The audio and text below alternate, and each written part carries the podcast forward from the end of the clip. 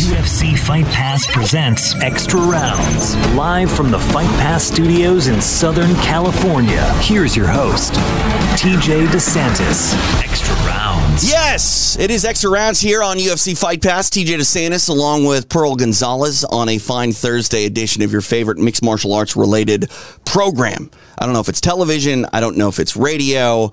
Uh, it can be any and all of the above, but I know that technically it's just aggravating the ever living crap out of me, but that's okay. We got things to do today. Uh, going to be joined by uh, some guests, guests that you uh, care about. We're going to be joined by Adrian Yanez. Uh, if you don't know, I mean, let's let's not kid ourselves. You know all about Adrian Yanez and what he did last Saturday night against Randy Costa. We'll talk to uh, Adrian as Pearl and I uh, caught up with him earlier this week, and we're going to talk to one of the hottest new uh, comedians up and coming down under uh, in Australia. It is Isaac Butterfield. You're going to see him more and more here on UFC Fight Pass as well. Pearl. We've made it. We're on the air. Headphones are in. We're you know locked and loaded, ready to go. Hopefully, we don't get uh, knocked on our face and uh, the show goes off the air unexpectedly. Yeah, exactly. Hello, everyone. Happy Thursday. It's Thursday. It's Thursday. I mean, I, I, I'm but I'm button hey. I'm butting into your personal life here. But where are you? You look like you're on the road. I am on the road. I'm actually in Miami right now. Oh. Um, so it's nice, beautiful, super rainy, beautiful, romantic thunderstorms happening right now. Um, but yeah, no, it's it's been pretty amazing. This is actually my first time hanging out in Miami ever, so I'm pretty excited about being here. I like Miami. I've been to Miami a couple times. I mean, you know, my idea of a great time is a hotel room and a PlayStation. Uh, so I've had a great time in Miami. I mean, I'm here, although I did go out today and get some food. You know, I'm checking out some gyms out here, um, going to my management office. So it's been it's been a so far fun and exciting trip. My auntie gets into town tonight, so I'm really excited about that. She goes everywhere with you. hmm She sure does. It's pretty great. She doesn't go in the It cage with you though. I've seen I've seen family members try to go in the cage and help uh, other family members out. Not a good idea. Not a good idea. But uh, Auntie's been in the cage. She has been in the cage, but she's pretty composed. She's actually cornered me once. really, Yeah. I don't know why I'm surprised by that. I totally believe. I bet you she actually had some pretty decent advice too. You know, if you watch her too, she's like, even after the fight, like you'll see her like just super, like she just gets really into character. She was an actress for 25 years. So like she gets really into character and you can tell that her warrior spirit is definitely ignited.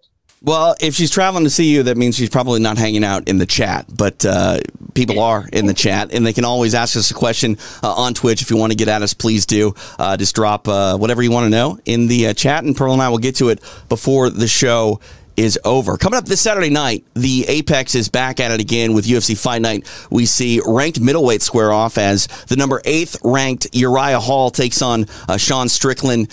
For Uriah Hall, I don't want to say it's now or never because I don't believe that is is the case, but he's got a lot of momentum on his side. And when you look at uh, you know what he could do against Sean Strickland, um, uh, this might be the campaign that Uriah Hall ha- has needed throughout his career to get where he wants to go, which is obviously uh, a fight for the UFC middleweight title. Um, he takes on a very tough Sean Strickland, who has only lost three times in his career. He's been, uh, you know, coming up the ranks here a little bit, sort of silently. You look at someone like Uriah Hall, who does everything pretty loudly. You know, he's got hi- highlight reel knockouts and and things like that. Uh, Sean Strickland is, is more of a guy who's going to bring his lunch pail uh, to the office and, and go to work, and uh, that's what he hopes to do over the course of 25 minutes this Saturday night i- inside the Apex. When you look at Uriah Hall, Pearl, like this guy's been around for a very long time in the UFC, and he, you know, he's he's had some you know rough patches throughout his career, but I, I firmly believe, as I think you know most people that have been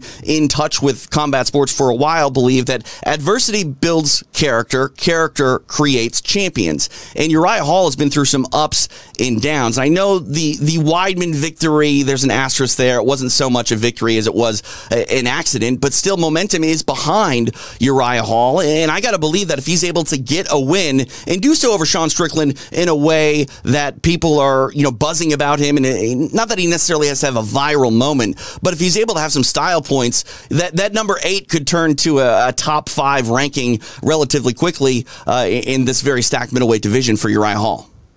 Absolutely. And and like you said, Uriah's been around forever. Um, he's one of those fighters. He, you know, he comes from a traditional background. He's an incredible striker. He's dynamic. He takes risks. You see him spinning. I mean, you know, he's got knockout power. He's just one of those fighters that, you know, has gone through adversity, but he's never given up. He's never allowed for that adversity or for the challenges to overcome him. And uh, this is just this is a great story, and and I really I love where he's at in his career because he is he's a very disciplined fighter. He's discussed you know mental issues. He's right. He's kind of like been open about his struggles in life, which are very very real. And so to see him where he is today, he's very confident. And you watched him in that fight with Weidman. Yes, it ended, you know, it ended in a way nobody, including him, wanted it to. Right. However, he he was so composed, he was so confident, and he had this like controlled fury. And you know, he was he checked he did check that kick. Right. Granted, yes, yeah. he checked it, but that was impressive the way he did that. And his ability, the way he checked the kick, and like you said, this is a it was a traditional check. I've broken my training partner's legs with this with this check. So he knew very well what he was doing. He knew exactly what he was doing in there. Nevertheless, he he just beat Weidman and Anderson Silva, two of our sports right. legends. I mean, so th- he, that's a combo right there, Pearl. You're you're oh you're my right. Goodness, and and like so, where he is in this position in his career is exactly where he needs to be. And this is such a fun fight. And I love how you say Sean Strickland brings the lunch pail because that's totally his character. He's definitely one to bring his lunch pail. He's just a hardworking, like average Joe, if you will, type of a guy. But you know, you said he was quiet, and granted, he may be quiet. He's quiet anywhere but inside right. the octagon.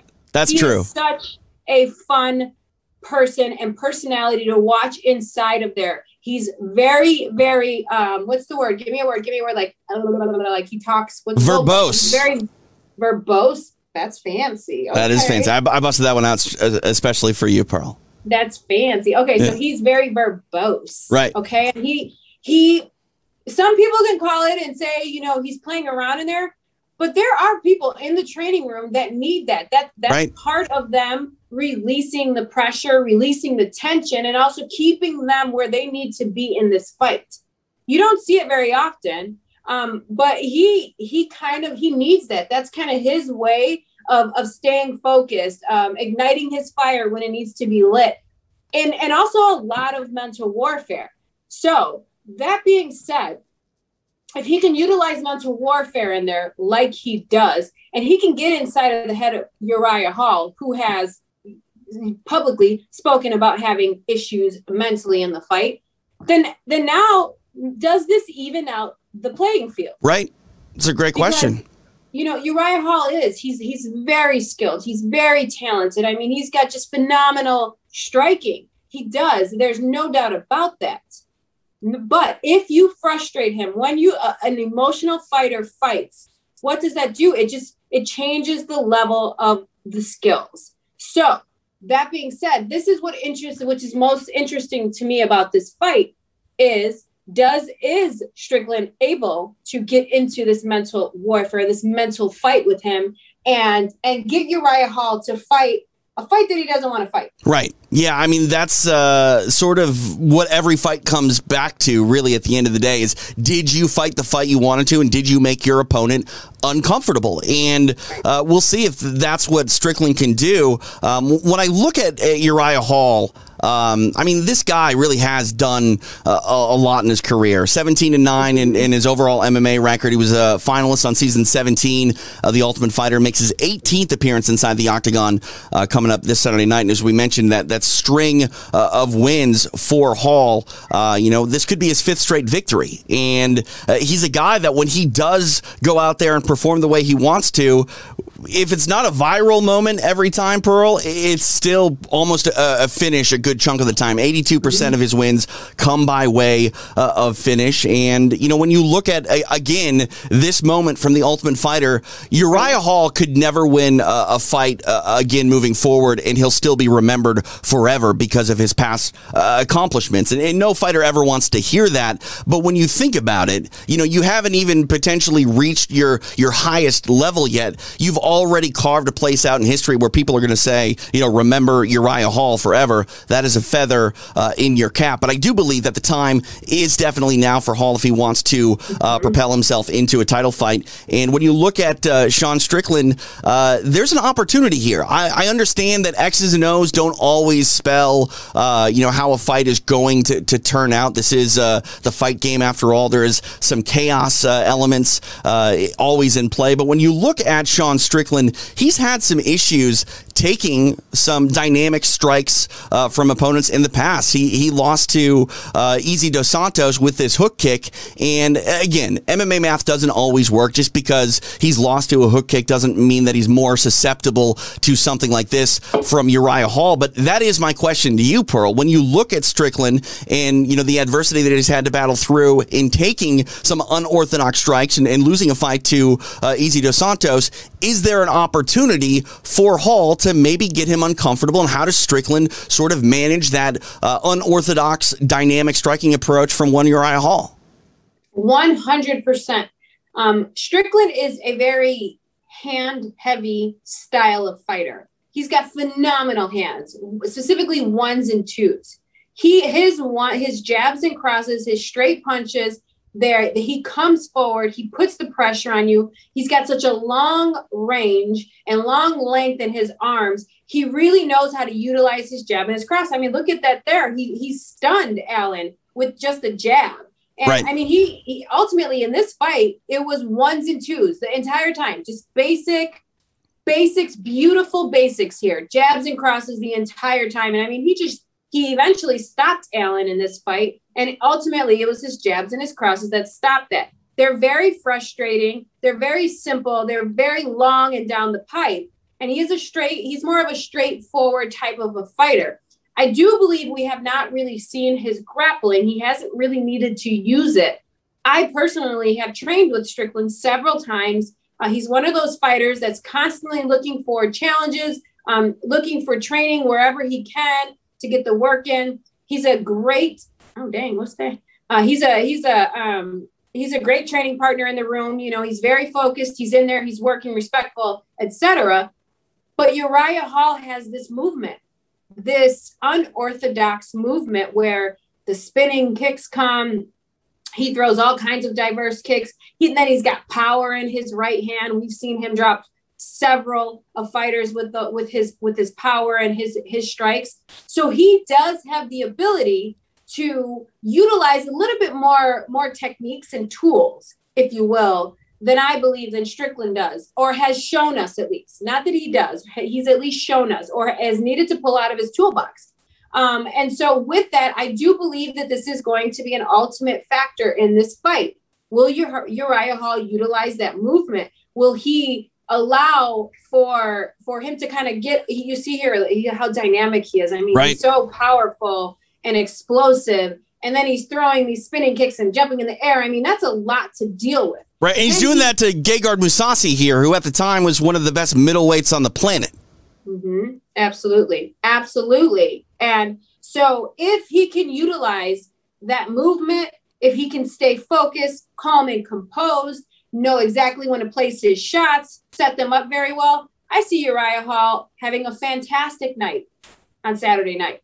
But if he can't deal with the forward pressure, the constant ones and twos that are coming down the pipe, if he can't make those adjustments, Sean Strickland will be able to pick him apart you know, talking about Strickland a little bit, I, I, say that he he does things relatively quietly, and the reason I said that is because I was actually taken aback when I looked at his his stats. Like this man has only lost three times in his career. He he started his uh, MMA campaign out by winning his first 14 professional bouts, 10 and three uh, inside the octagon. He's won five of his last six.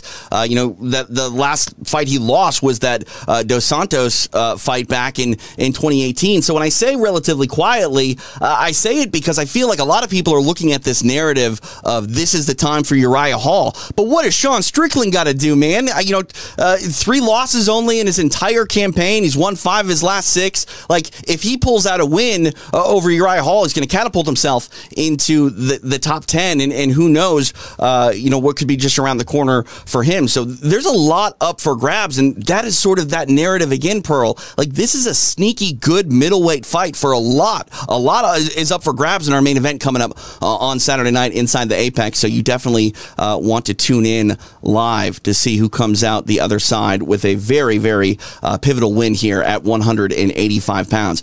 Uh, all right, let's go to our uh, Twitch line for the first time today. Don't forget Adrian Yanez uh, coming up a little bit later on on extra rounds, but it is now your time to ask some questions. So, question number one for Pearl Gonzalez, I believe it is from Johnny Caldwell. It says, "Is the Gaethje versus Chandler the fight to make a winner gets a title fight?" I, I'm not going to be mad if Justin Gaethje fights anyone. Period. Ever like just make the fight. And if it's Michael Chandler, yeah, make the fight. Does the winner get a title fight? I don't know. That's above my pay grade, but I'll watch anybody fight at 155 pounds, especially when it's uh, two gentlemen like these these two here. What is the what's what does this top five division look like? I know that those these two gentlemen and um, who's fighting for the title next, the champion, and then oh god, I got a brain fart. Uh, so right now the champion is Oliveira. Oliveira, he's fighting for he's defending his title. Why am I? Bra- you see, your your like brain fart is contagious now. Uh, I, we know that. Uh, D- D- Dustin Poirier. Yes, Poirier. Okay, duh. So there's Poirier. Okay, who's the number five, or who's who's? I don't know. I, I, mean, I, I, mean, I can tell you all about the middleweight rankings right now. They're right there, but I, I don't have the lightweight rankings in front of me right now. I mean, is it Conor? Uh, no, no, no, no. I mean, Conor. Conor was, was he, he, was number five, I think. Yeah. Um, but I, I don't know where he's at right now. I mean, he's got a broken leg, so whatever number's next mean, to his name doesn't matter. Gaethje and Champ, that fight has fireworks yeah. written all over it. if they're well. not in the top five, uh, they're in the top five. I promise you, they're in the top five. oh, just, it's the one dude. It's the one dude. He just remember his wife was pregnant. His wife was pregnant. He fought on the same card as Chandler. He's a, he's a grappler. He's like real chill. I mean, I it, to name. me, it sounds like you're saying Dan Hooker, but Dan Hooker lost to Michael Chandler. I don't know if his wife was pregnant. No. But um, where's Frankie and Steve? I, if, if, you know, if, if if Pearl wasn't here with the brain farts stinking up the joint, I'd be firing like that. But I don't have it. Dariush, Dariush. Oh, Beneil Dariush, yeah, of course. Uh, so he's also in the mix here, right? Or is he number six? Uh, I'm trying to think here. Beneil Dariush just beat Tony Ferguson, right? Yes. Yeah. Yes. So I mean, he, he might be the th- fifth one now. Th- this is the thing, Pearl. I don't care like what number is next to your name in the UFC's lightweight division. If you weigh 155 and you have consistent success, you're one of the most dangerous men in the world. Like hands down. I don't, I don't care if it says number four, number two, number ten. No one wants to fight you because you're you're dangerous as hell. You know, my answer to this is absolutely. I mean, Gaethje and Chandler sounds like fireworks. Both of these dudes are going to come out banging. Chandler has his wrestling. Gaethje is an incredible wrestler. This fight is it's I mean anybody like you said Gaethje fights. He's he's a fun fight period. But Chandler brings a, he brings a different dynamic, a different piece to this. Not only that, he's so vocal. You know, his his post fights are so exciting. His lead ups are so exciting. I believe this is definitely the fight to make. All right, sorry, I, I, got the top 10 here now. Um, Frankie right, right, is on top of it. it took a second Thank to come you, through. Uh, number 10, Gregor Gillespie. Number 9, Conor McGregor. 8, Dan Hooker. 7, Rafael Dos Anjos. 6, Tony Ferguson. 5, uh, Islam Makhachev. Uh, 4, mm, Michael Chandler. 3, Beneil Dariush. 2, Justin Gaethje. 1, uh, Dustin Poirier. And, of course, your UFC lightweight champion is Do Bronx, Charles Oliveira. So, again, I, all about Islam. Islam's in this whole mix here, which makes this so exciting. Right, and then someone um, someone's going to be like, "Oh, by the way, Khabib's still, you know, alive, so maybe he'll come back and beat everybody." it's like that's true. I'm not going to. We talked about this recently, and I told you it, it's not happening. He also smashes one of my all-time favorites, GSP. We, we don't have time to get into this argument again. We, we don't. We got to talk about our co-main event coming up on Saturday night. It takes place in the bantamweight division. Uh, Kyung Ho Kang taking on uh, Rani Yahya. When you when you look at this division, uh, 135 as, as a whole and its evolution, Rani Yahya has been like on the uh, outskirts, if not in the direct mix, since this division showed up in the WEC here uh, in, in the states, and and he's 36 years old, which is not old. I mean, you and I are right around that age, Pearl. Uh, I'm not going to say that Rani is is old by, by any means, but this is a guy that at 36, it, it's almost uh, deceiving because he's been, you know, in the, the the the mix, the proverbial mix at 135 for what, over a decade. So it, if you would have told me that he was 42, I, I, would have believed you. But you know, with that said, Rani's a guy that uh, is a jiu-jitsu fighter to the core, ADCC champion, someone someone that is uh, really not someone to, to, to, mess around with. And, and, because he's so good on the ground, he's able to not take a ton of damage and, and can probably fight, you know, later into his uh, career than, say, some other 36 uh, year old fighters who've been mm-hmm. fighting as, as long as he has. He takes on Kyung Ho Kang, who, I mean, this guy from, from South Korea has had a, a weird in and out sort of relationship uh, with the sport. He was gone for four years. He came back. He's returning now for the first time in two years. And mm-hmm. I understand that that you know things happen in mixed martial arts, and it's been a very crazy uh, world. But when you are Kyung Ho Kang coming into this fight with Rani Yahya. I don't know if this is the first fight you want back. You got to be sharp if you're going to fight someone like Rani, and uh, you know protect all of your limbs if you're going to fight for any prolonged period of time with Rani uh, on the floor. Uh, obviously, you don't get to pick all of your fights, Pearl, but I, I, can't imagine this is the most ideal fight to come back to uh, after being away for two years. You know, it's definitely it is. It's a it's a big fight for Khan. Yep, Khan. Yep. And you know that big layoff that he had though wasn't wasn't really by choice. He was in mandatory yep. uh, military. Yep. So he was gone for those four years, and then and now he's just coming back off of an injury. Um, but he actually believes that he has the superior grappling in this. If you look at his striking ability, I mean, he's dynamic. He's got great range here. He just went from long punches to nice inside clinch work, straight into his wrestling does he want to wrestle Yanni? Is that it? Did I say it right? Yeah, yeah. Honey, yeah, yeah. Yeah, yeah. yeah. Does he want to wrestle Yahya? I don't think so. I don't think so. But his ability to strike, he he he may have the upper edge in this. Now, yes, it's, it's a very big fight, but I think that this is exactly what he wanted. This is exactly what he wants. He wants to prove that he belongs in this division. And although he may not have been as, as consistent as he would have liked to have been, he's here. Right. And uh, he's very game.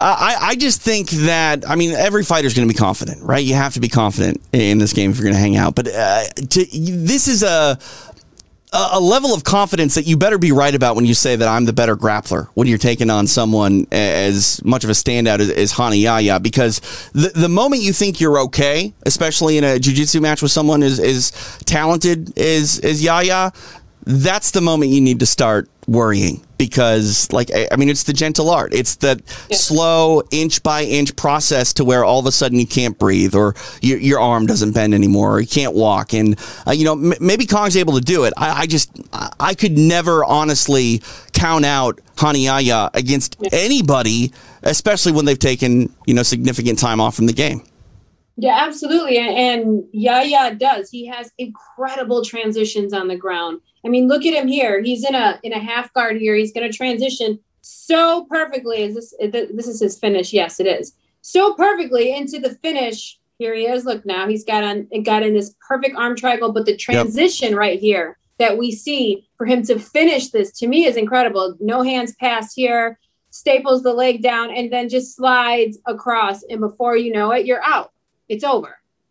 Okay, so he got out this time, but wait till he transitions here. It's a beautiful transition into know, this this head and arm. And that's one thing too with Yahya. I've, I've seen him do grappling events and, and not just MMA, but like he's the type of guy where he, he can finish that arm triangle from being in half. He doesn't even need to get to full side either. Like uh-huh. you, you again, you you can't make a, a mistake with him at all. And uh, we'll, see what happens coming up uh, on, Saturday in our co-main event. It is uh, a fun bantamweight fight where I mean, you know, you might as well jump back into the deep end for for Kang. Uh, you know, two two years away, you go out there and, and you get a win over Yahya. You're gonna you know make uh, make that co-main event uh, spotlight shine bright on yourself. So I, I, don't fault the man for for going out there and getting after it. It's just if I was the manager, if I was the cornerman, I'd be like, mm, two years away, Rani Yahya first fight back. I don't know. Maybe there's something well, else. You know, the thing too that you have to think about is how many skills does Yahya have to get through to get to his grappling?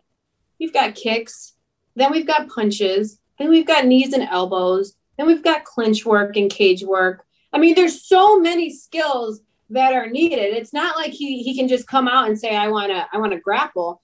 It takes a lot of work to get to to the grappling positions, to get to the mat. So can he get past some of Kang's skills. He's very dynamic. He's got right. great movement. He's fast. He's explosive. He's elusive. You know, he's got great clinch work. There's a lot of skills that Yahya will have to get to to make this fight his fight. Can he do it? I believe he can. This is one of those fights. It's it's like a grappler versus a striker type of a vibe to me. But Kang does believe he has the better grappling. And, and, that and and that's one thing too. Like we think about grappling, and I think when you say you're the better grappler uh, than than Rani Yahya, I immediately think that we're gonna you, you go tit for tat when it comes to offense and, and your ability to, to submit people. But that's not how mixed martial arts grappling necessarily works. You can be the better grappler and make sure that the fight never really goes to the grappling, and it's sort of mm-hmm. like uh, wrestling in reverse. That's what Chuck Liddell did back in the day. You know, Chuck was a, a great wrestler, but not in the way that you would say Brock Lesnar is a great wrestler, or right. you know, uh, Randy Couture um, is a great wrestler. It's just the opposite way. And, uh, you know, may- maybe Kang is a better grappler by essentially proving that he doesn't need to grapple with, with Rani. We'll yeah. we'll see. So um, let's talk about a uh, strawweight fight that we got coming up here. Uh, Cheyanne Buys back in action. She takes on uh, Gloria DePaula. Um, Cheyanne Buys had a lot of uh, hype behind her coming off the Contender Series. Uh, was in a really gritty fight with uh, Conejo Ruiz in her UFC debut. for Buys, if she had fought the entire fight the way that she did in the latter part of the third round, it would have been a much different fight. Uh, unfortunately for her, though, uh, she just didn't get the fight uh, going the way that she wanted to, and, and taking on someone like Ruiz, who's a uh, an elite level wrestler. Uh, he actually was a national champion in Mexico. Um, you can't let Conejo get her game going. And unfortunately for Buys, uh, she did that. But now she returns taking on this Brazilian in uh, Gloria DePaula. Uh, you know, we'll see what happens. DePaula also coming from uh, the contender series. Uh, she she lost her uh, first fight in the UFC. So really, both of these ladies have a lot to fight for, trying to get win number one here in the octagon. I, am curious in, in, your mind when you look at Cheyanne Buys.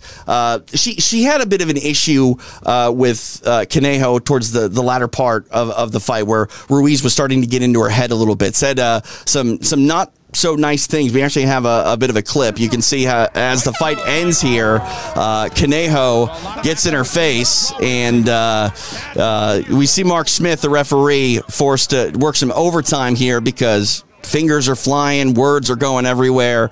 Um, Buys was definitely upset, and for good reason. I mean, she, she she felt disrespected. I understand why she felt disrespected, but when you show any sort of weakness in the octagon, whether it's during the fight or afterwards, it's something that gets brought up by you know talking heads like me. So I, am curious: Did Cheyanne Buys get too emotional in that fight with Conejo, and is this something that she needs to sort of keep in check, or can she use that motivation? To propel her forward and you know pick up her first win coming up on Saturday.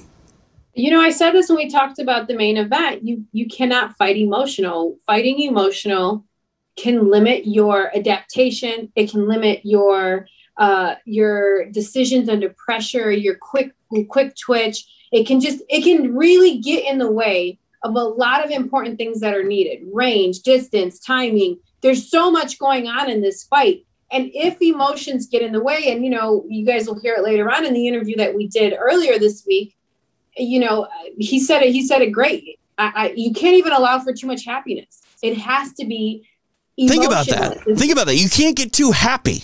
Mm-hmm. Like it's, where it's, where in life is anyone ever said that before really, you know? But it, it it's so he's he was spot on when he said that. When you are in here, you don't have time to think. All you have time to do is be in the moment and react. You're literally dancing with your opponent and your partner. Who leads the dance is who's winning the fight. When you allow emotions to get in the way, now that dance changes. Now you can't adapt as well as you could have when you're in your zone. You know, you, you hear about it from athletes all the time. I'm in my zone. When I'm in my zone, you, I fight or I train and I, I compete at my best. And that's a they're spot on. You have to be in the zone. Now, what happened between those two, I don't understand because Conejo doesn't even speak English. So how these two are communicating, that's kind of uh, confusing to me. But you know, she was frustrated.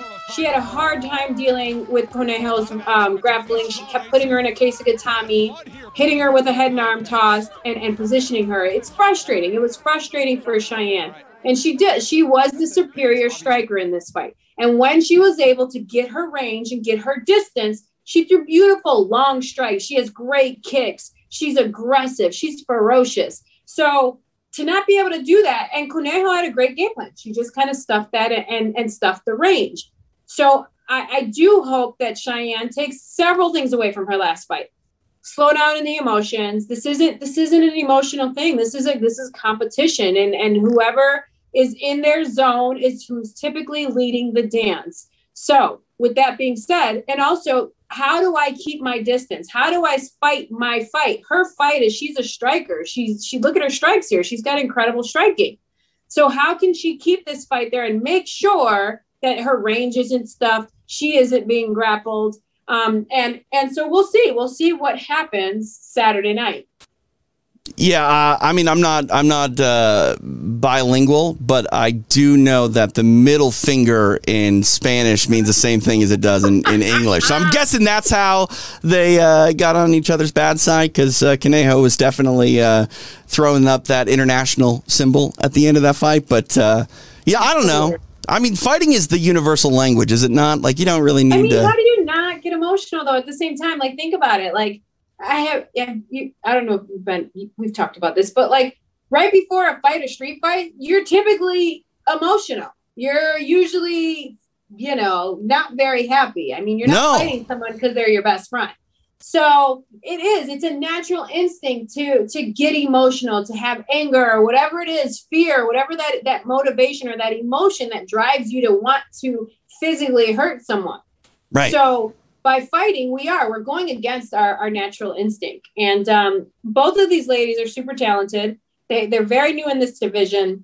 Um, they're the future of the sport, that next generation. So there is, there's a lot on the line for them Saturday night. Yeah, um, you're talking about happiness from an interview uh, we did earlier in the week. That was with uh, Adrian Yanez. That is coming up uh, a little bit later on here on Extra Rounds, but still more to uh, discuss before we get to our interviews. A fun welterweight fight uh, headed your way coming up on Saturday night. Bryan Barberena taking on uh, Jason Witt. Looking at Barberena, um, you know, he's had some mixed success inside the octagon, but when you look at the fighters that he's competed with, we're talking about guys like Vicente Luque, Leon Edwards, Colby Covington, you know, really cream of the crop guys at 170, and he ran into them before they had really completely solidified themselves as, you know, top five uh, caliber type of uh, fighters. And he's taking on uh, Witt here, who is uh, one and two. Uh, he's really had things either go his way or not go his way uh, in the octagon. His first fight, he, he lost to Takashi Sato at 48 seconds, and round number one was TKO'd there. in his last fight, he's coming off a 16 second loss to uh, Matt Semelsberger. Um, but he's also a finisher. He's won his uh, sole UFC fight uh, via submission in round number two. So, uh, you know, looking at uh, at Witt, I guess if, if he's able just to get past that first minute, Pearl, you know, success is followed inside the octagon. But you know, one thing that I can say for sure with, with Witt is he's sort of a kill or be killed type of fighter, and Bryan Barberena is, is someone who's not afraid to mix it up. This this could have you know fireworks like when you look at fighters again, it doesn't always work out the way it looks on paper. But you know, both of these guys have proven uh, time and time again that they'll go out there and they'll try to you know rip each other's heads off. Uh, and we'll see what happens between these welterweights on Saturday. Yeah, absolutely. And and you know this this division is on fire.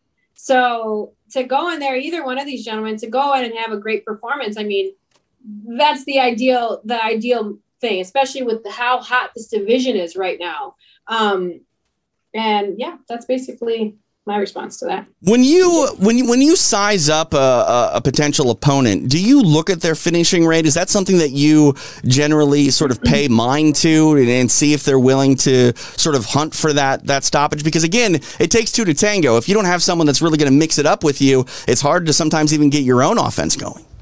Absolutely, you have to not necessarily look at the rate, but how are they finishing? Are they finishing with strikes? Do they carry a lot of power? Do they have very clean accuracy and timing or are they finishing on the on the on the ground and grappling are they utilizing their submissions do they have great you know grappling ability and, and what and where where are their strengths at and if they do have a lot of finishes if they do have a high finishing rate the chances are a lot of their strengths lie within those finishes um, but i don't think fighters are looking at it like statistically like like we see is 82% finishing rate sure right. they finish most of their fights.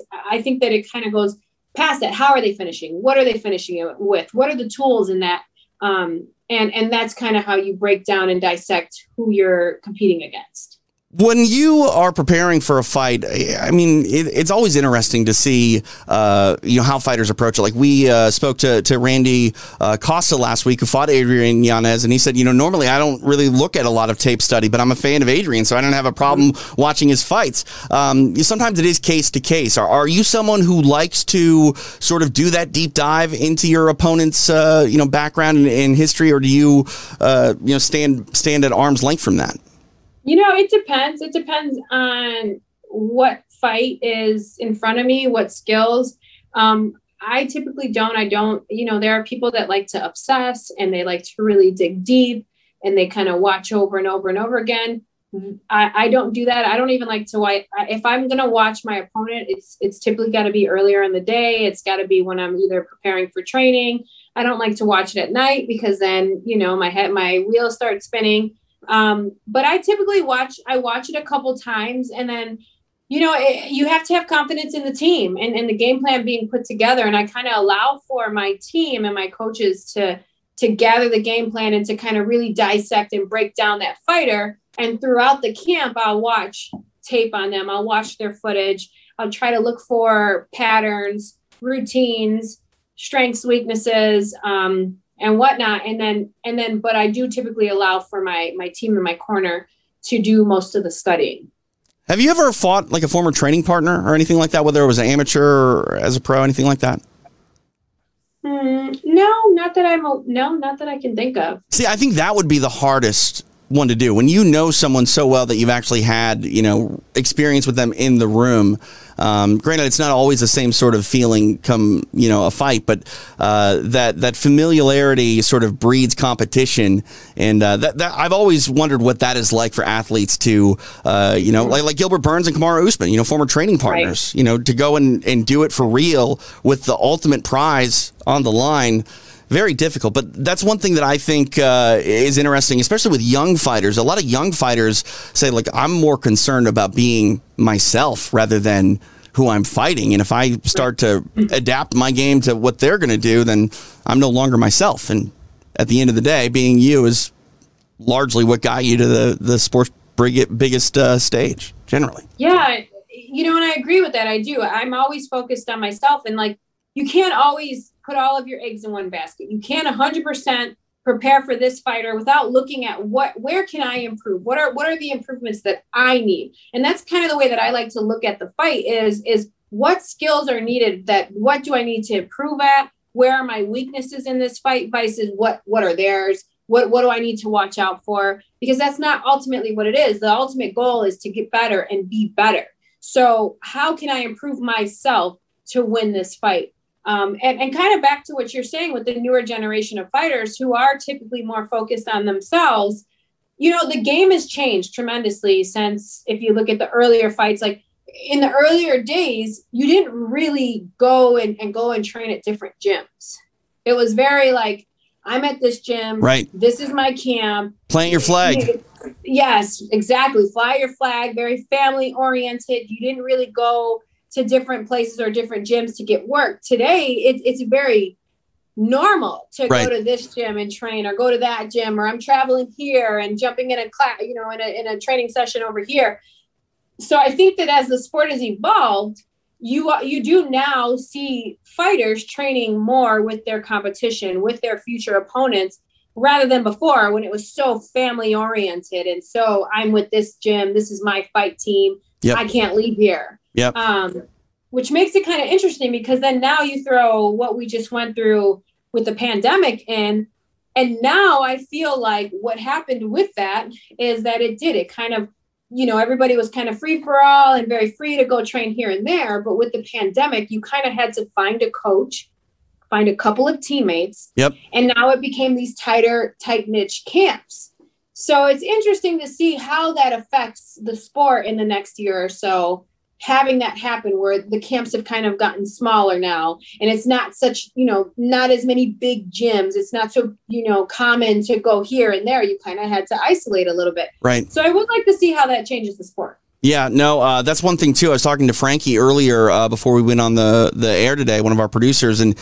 he brought up that uh, getting back to our main event, uh, Strickland trains at uh, Extreme Couture. Uh, spent some time there in the, in the past with with Eric Nicksick and looking at Uriah Hall. Hall was there as well, um, you know, not too long ago. And I, I don't know if their paths ever necessarily crossed, but that's another thing too is the intel that you leave behind when you're training with a coach. Like th- that coach is sort of in a moral quandary moving forward. Like if they saw some holes in your game, do they share that with another fighter that is whether you know in, in the camp permanently on a, on a more t- full time basis or just passing through? It's like, what are you doing? And that's the thing too. At the end of the day like it, it's fighting. You know, all the information is really out there if you want to look hard enough. And you know, mixed martial arts. You mentioned it's a tight knit group. Like no matter how big this sport gets. You know, the UFC could add several more billion dollars to its evaluation. The core group that makes this sport go around, I mean, it's relatively small. So it, it's very hard to go anywhere and not know someone that has either trained with someone or worked with someone. And, uh, you know, it, it's interesting to, to sort of take that information and uh, see how it can be used uh, moving forward. And we'll see if that uh, is at all a factor coming up on, on Saturday night in our main event. Uh, getting back to our Twitch line, if you want to uh, ask us a question, please do so. Just throw it in the chat. We'll get it on. This one from Soul Fired Mon 1. What is your favorite UFC bout? Of all time. Oh man, this is tough. I don't. I don't. it's a good question for you Um, I mean, I have my like favorite events. Um, and, and a lot of that was just due to like when I kind of came into the sport and you know the the the fire that you have when you first found mixed martial arts. It's it's something special, right? Like a, your initial passion burns hotter than a- any other time. I think um, when you are a fan. Like my, my favorite fight card to this date still is uh, UFC 43, which was headlined by Chuck Liddell and, and Randy Couture. It was their first meeting. Um, Marvin Eastman fights Vitor Belfort on that same card. Uh, Eastman gets a terrible cut across his eyebrow from a, a knee from Belfort. Um, like I, I just I love all of the UFCs. Like I can remember just weird oddities about UFCs numbered 40 through 60. Like p- pick a number 40 through 60. uh, 35 That's not between 40 and 60. That's before 40. It's all right. Try again. Strike one. uh okay so let's do 43 Fo- well, okay. 43 was Meltdown, um, headlined by Chuck Liddell and Randy Couture. Took place in Las Vegas, Nevada. Uh, it was at the Thomas and Mack Center, the first time the UFC ever went to the Thomas and Mack Center. Um, it was for an interim light heavyweight championship. And uh, yeah, G- give me another number. uh 54 54. Uh, 54 was called Boiling Point. It was headlined by Chuck Liddell and Jeremy Horn. Uh, took place at the MGM Grand Garden Okay. Arena. Yeah, I don't know. Sorry. But yeah, like I, I just know stuff like that. You you say like you asked me about the UFC that we went to three weeks ago. I don't remember anything. I think it was in Vegas. We drove there. Well, I drove there. You know, I don't. There are so many incredible moments, but I think for me as a female in the sport, um, uh, the two that stick out to me the most would have been the Rousey versus Carmouche because that was such a historical night for women in the sport. It was the very first time women ever stepped foot inside of the octagon. And Carmouche had that rear naked choke. Man, I was freaking out. It was in, and she like had a bite mark on her arm. I mean, it was intense. That was that was a really good good back and forth. And I would think the second one would probably probably have to be the Holm versus Rousey fight Sure. in Australia. Yeah. And that fight, I mean, if I think about it in a way like that fight affected, I know it affected me for like a week. It, it shook the world. Yeah. It shook the world for several days after. And so there was just so much emotion in that because, you know, you looked at Holm and, and it was like this impossible feat and, and she did it and she like totally came in clutch that time and you just saw the emotion and then we also had had just saw like the greatest female fighter ever. This this you know amazing untouchable woman that seemed to be like at the time go down. And it was just such a change in the sport. And um man that was a very emotional one. So i would say that would probably one of the would be those are two of the my top favorites I uh, actually just watched uh, Holm and Rousey uh, again on the uh, the live feed on UFC Fight Pass. It was on the twenty four seven feed, and uh, I mean, obviously, I know the result. Um, it's very historic and iconic, but I still found myself pacing in my living room when it was on TV because the, the energy is still there. It's still palpable all these years later. And um, International Fight Week is, is coming up here in September. I've uh, I've convinced the powers that be to give us a day, Pearl, where we like program the twenty four seven feed, so we can throw up all, like all of our favorites and. All that like that's really exciting for me. Maybe maybe not so much you, but you can help me out because there there are a lot of minutes in 24 hours, and I got to fill it up with like programming. do you get a whole di- you get a whole 24 hours Yeah. do whatever you want Play whatever we want. wow Yeah, it's exciting business. So uh, I might have to pick your brain a little bit, but I, I think uh, everything that we just talked about, we're going to put on that uh, 24 hour uh, day. Were talking about uh, women's mixed martial arts, and you know, obviously the the fall of uh, Ronda Rousey down there in, in, Melbourne to Holly Holm. Uh, this is not uh, quite a, a fall from grace by any means, but uh, it, did feel like a kick in the gut. Amanda Nunes was scheduled to defend her bantamweight title coming up here at UFC 265 against Juliana Pena. Unfortunately, that bout is off with Nunes testing positive for COVID 19. Um, hopefully, we get a scheduled, uh, you know, reschedule for that. But uh, again, like I, I know we're getting better. We're we're getting back to normal each and every day. But you know, these high profile, um, you know, withdrawals uh, of fights, you know, for athletes uh, due to COVID 19, it's it's still a thing, and unfortunately, uh, it has impacted the the greatest uh, women's mixed martial artist on the planet today, and Amanda Nunes. Uh, you got to be bummed out because uh, I mean, 265. Don't get me wrong, it's it's a fantastic card. It's still very much stacked, but anytime Amanda Nunes is fighting, like take my money, I'm going to sit there and watch in, in She's the awe. queen. Yeah, she is the queen. But you know what kind of uh, uh touched me a little bit more is not only did she test but her wife nina and the baby Yeah. also tested. Yeah, so that's kind of scary. I had i had covid. It was absolutely horrible. Um it really did shut down my lungs. I mean it, it, it did. It shut me down for 10 days where i was like bedridden. So i'm really really hoping that um, she doesn't have any symptoms or the family they don't have any symptoms you know it's just a test it, it's it's in their system but it's not affecting their immune systems because it's pretty intense so uh, just wishing her a speedy recovery. You know that she's always game. You know that she was training so hard for this fight. She's improving so much every single fight. She just comes out and uses another skill, shows us and, treats us to another one of her tools that she has in her toolbox.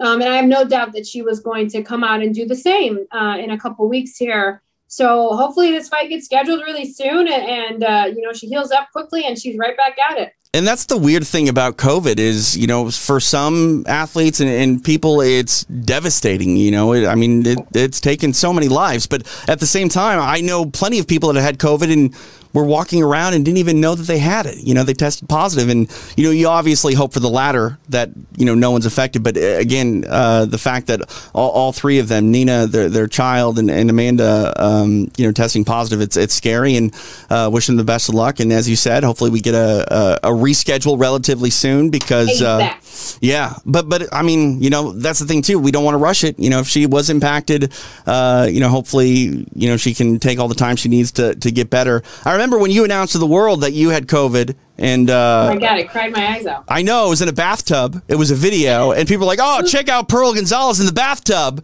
and it's like, "Oh no, this is a really sad video. This is not a not a happy video. This I is." was, I was, oh my god, I was like so bummed out, but I was so sick and like the lights affected my. You know, you were sens- I was sensitive to light. I didn't eat for like six days. I think I lost like ten pounds. Hey, Just lean to your right a little bit. Lean to your right because we can't see your left eye. There you go. Good. You see my Perfect. left eye. Yeah. Now you're good now. Now you're good. Okay, so like it was intense. So I'm so glad that that's over, and I'm kind of bummed I had to share that with everyone. But you know, I had to to let it be known how emotional I was and how it really did impact me. So Yeah.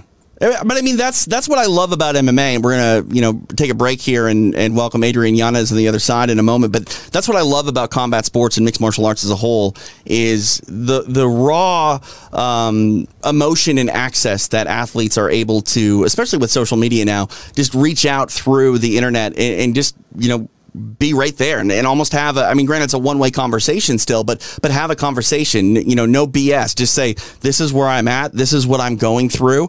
And, uh, you know, I'm, I'm sure it happens in, in other sports, but in, in mixed martial arts, it's just much more raw than it is in, in, in stick and ball sports. I feel like a lot of those athletes, uh, tend to feel like they need to play a part where in, in MMA, like Pearl, you're Pearl. Like, I don't, I don't have to like read between the lines when you, talk you know about things especially Nope. when you're, you're in a bathtub basically crying your eyes out because you're not going to fight and you're sick. Like th- there's no what does this mean? What does this really mean? Is this a, a plant from her agent? No no this is just you pouring your heart out to the world. Crying my effing eyes out. It was terrible. yeah terrible. Do we have any more questions? No i don't more know let me uh, let me check with our producers frankie and steve. Hopefully we got uh, a couple more. Steve. Um, nope, just people uh, trying to figure out what's wrong with my brain that I can remember that UFC 54 was called Boiling Point, but I don't Yeah, remember. I don't remember what my wife wore on her first date or what the day was of our first date. Your ass for that. Well, I mean, I'm just ready for like MMA trivia. You never know. Like I need to be prepared. You know, this is this is my uh, throne here. I got to defend like that title if uh, you know. So uh, a few weeks ago, we gave away the the Chase Hooper T-shirts, and then if you didn't know who Chase was, The, who, got the t-shirts or the big shorts? The big uh, well, well, so we we had both. Uh, they definitely gave away Okay. the, the the boxers, but uh, if, if people didn't know Chase, they ended up getting a TJ DeSantis signed UFC Fight Pass shirt, and the 16 year old kid won, and he was just kind of a a 16 year old kid about all of it, you know, just you know acting like a 16 year old, and I was like, all right, like fine, why why don't we have you on the air and we'll do some MMA trivia, and then he's like. Okay, let's make a bet. And his bet was if I lost, I had to fight Francis Ngannou. It's like, no, that's not gonna, that's not real. Like you coming up with a bet like that that negates the whole contest. That's not real. Did you see Francis uh, his video that he just posted of someone punching him in the stomach and he's like drinking his coffee, not even phased by it? No, I was gonna ask you, was he in the bathtub? But No, he's Oh. in the octagon. Okay. Someone's like punching the shit out of him in his stomach, and he's like literally holding a little espresso cup and he's drinking his coffee unfazed, completely unfazed. And this dude has gloves on and is ripping body shots. I mean, it must be good to be the heavyweight king. You know, like body shots don't bother you. I'm just gonna have my morning uh, cup of coffee here. Yeah, it was pretty awesome. It's a pretty awesome video. You should definitely check it out. Yeah, I uh, I kind of want coffee now, to be honest with you. It's been a long day. I've Uh, got some hard kombucha, so I'm having a great time over here. Uh, let's see here. Uh, someone asked the most entertaining fighter of all time. That is from PSN 2020. That's a good question. What, I mean, what do you rank that as? Is like most entertaining when it comes to like interviews or from you know just fight uh, ability alone? Um, I mean, I mean, okay, so we have to, we definitely, you can't do this without bringing up Conor, right? right? Because it's a whole package there, right? With Conor. I mean, he came out with the suits. He came out always looking Uh, flawless. he wasn't the first he- one to wear the suit, though. I didn't say he was the first That's true. one. I said, That's true. But he came out with the suits where he made it a point to show fashion. He brought high fashion to the sport. And I don't know if he was the first one, but he clearly brought eyes to it and made sure he was always in, a, in, in high fashion of some sort, whether it was a top name brand, whatever. The watch game, I mean, he would wear million dollar watches. On top of that, though, if you really think about it, especially where we are in combat sports with celebrities TikTokers, YouTubers, everybody that's getting involved in combat sports, he was the first one to even do that. I mean, Right. this is before this was unheard of. He found a way to to to create a fight with Floyd Mayweather. Yeah. Insane. Right. Insane. I mean, So- Pearl, I remember yelling at everyone that was talking about it, going, "This is not going to happen. No one can make that happen." Conor made it happen. and he made that happen. And then he brought his suits. Do you remember that suit that he had that it was pinstriped? The FU? Really closely, it said "fuck you." Yeah. Like that was awesome. That- Yeah. Like he really did bring. So, then he brought liquor. He was the first one to kind of get into the alcohol scene too. I don't know if he was the first one, but he was the mainstream, one of the mainstream. So I was going to say season one of the Ultimate Ronda. Fighter. They definitely brought booze to the scene. Season one of the Ultimate Fighter. they did, but they didn't have their own alcohol label. It's true. It's true. Also, Ronda though. Look at Ronda. Do you remember when Ronda Rousey armbarred the vacuum? No. So this is back when she was doing her vlog. She was doing her own vlogs, and she was actually making fun of herself. And I believe this is when she was fighting Miesha Tate for maybe the second time. Okay. And um, she's like, she had two little pigtails. I don't know if you remember. She'd wear her little Yep. pigtails with her glasses, and she's like, "I'm Ronda Rousey," and she was like, because people made fun of her. She was a sassy ass. Right. And so she's like, I'm Ronda Rousey. I can armbar any. I don't know what she said. I don't really remember her exact words, but she had this little attitude and she grabs the vacuum cleaner and she does this like flying armbar on the vacuum. It was hilarious. But she was one of the first athletes in combat sports to bring vlogging Right. and to make vlogging a big thing and and showcase her life. And like, do you remember her house was trash? Like, she Yeah. had, know, her couch was like upside down Yeah. and fucking holes in the wall. It was like a w- crappy one bedroom place in like Venice. And then she had like her little uh her Honda that she called Fonda and like Right. you know she really like showed you in she allowed you inside of her life and I Yep. I really do think that that was kind of like the time when things started changing when we started bringing you know you really utilizing the internet to showcase your personality Right. she really allowed for her personality to shine through and hers kind of hit mainstream right before Conor's did so it was it was perfect timing for both of them it was Ronda and then Connor immediately after um, but I, when I think of the most entertaining fighters, to me, uh, I wouldn't say they're the most entertaining because we still have we have amazing athletes now. Like Izzy, Right. Izzy's incredible. like yeah. he's just one of those athletes, and he dances and he. And he's the and total package smooth. too. He uh, he's going to be a mainstream star. I really believe that. Like before it's all like, but but I mean like. I, have a hard time believing that he wouldn't be cast as as a, a movie star in a superhero film like that. Like again, maybe it's like we were talking with uh, Carlos Correa and Lance McCullers not long ago. A couple of Houston Astros that came on the show, uh, both uh, you know big MMA fans, and, and Carlos is a big Marvel guy, and he's like, I think Izzy would be a fantastic supervillain, and it's like he's not wrong. Like I think he would be phenomenal there. I have a hard time seeing him not be cast. Like George St. Pierre. George St. Pierre was uh, in, in uh, I think uh, Captain America and the, the Winter Soldier. I think he got beat up by Captain America. By the Yeah, way, yeah, yeah. George was the first person to ever wear suits in mixed martial arts, like press conferences. Ah, okay, So, okay. Yeah. Um, Hats off to GSP. He's definitely one of the greatest. But Yeah. yeah. no, I think, and then you got a Sean O'Malley, kind of newer generation, Right. coming in with the crazy hair and like the tattoos and all the craziness that he brings. So he's kind of got that new rapper flavor to him, I would say, the new urban scene in the rap game that he brings into this that like Tekashi six nine type vibe. So you know, there there there's there's so many exciting Right. stars, but those are the ones I think for me right now that kind of are at the top of the, the game. I mean, I brought you know uh, shaved heads and and hoodies and glasses to mixed martial arts. You know, I was the first. No, that's not true.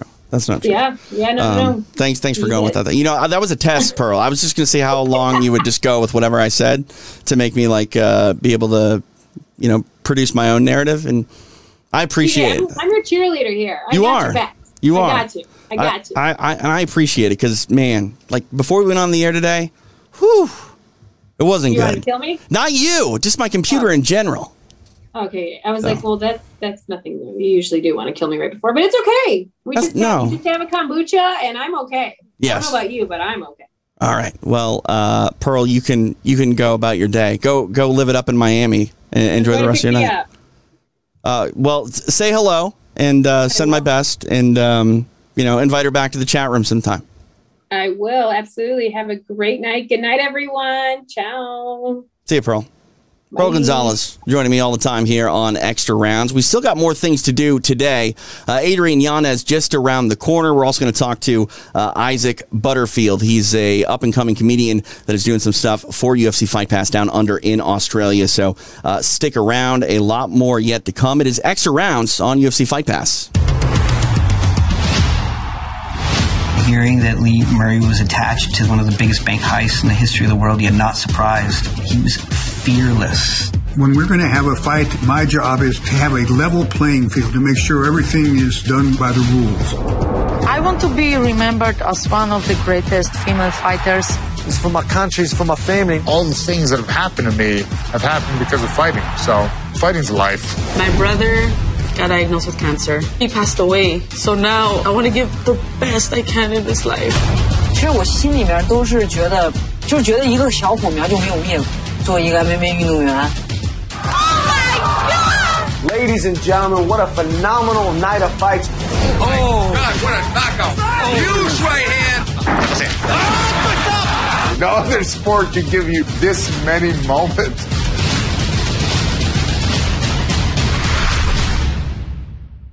We're back here on Extra Rounds on UFC Fight Pass. TJ DeSantis along with Pearl Gonzalez. Pleased to be joined now by UFC bantamweight contender Adrian Yanez, who was in a hell of a fight uh, last Saturday night against uh, Randy Costa. Pearl, you actually pegged this to be one of the fights of the night, and and they definitely delivered. Uh, you know, I, I, had to get Adrian on because uh, you you were so excited for that fight, Pearl.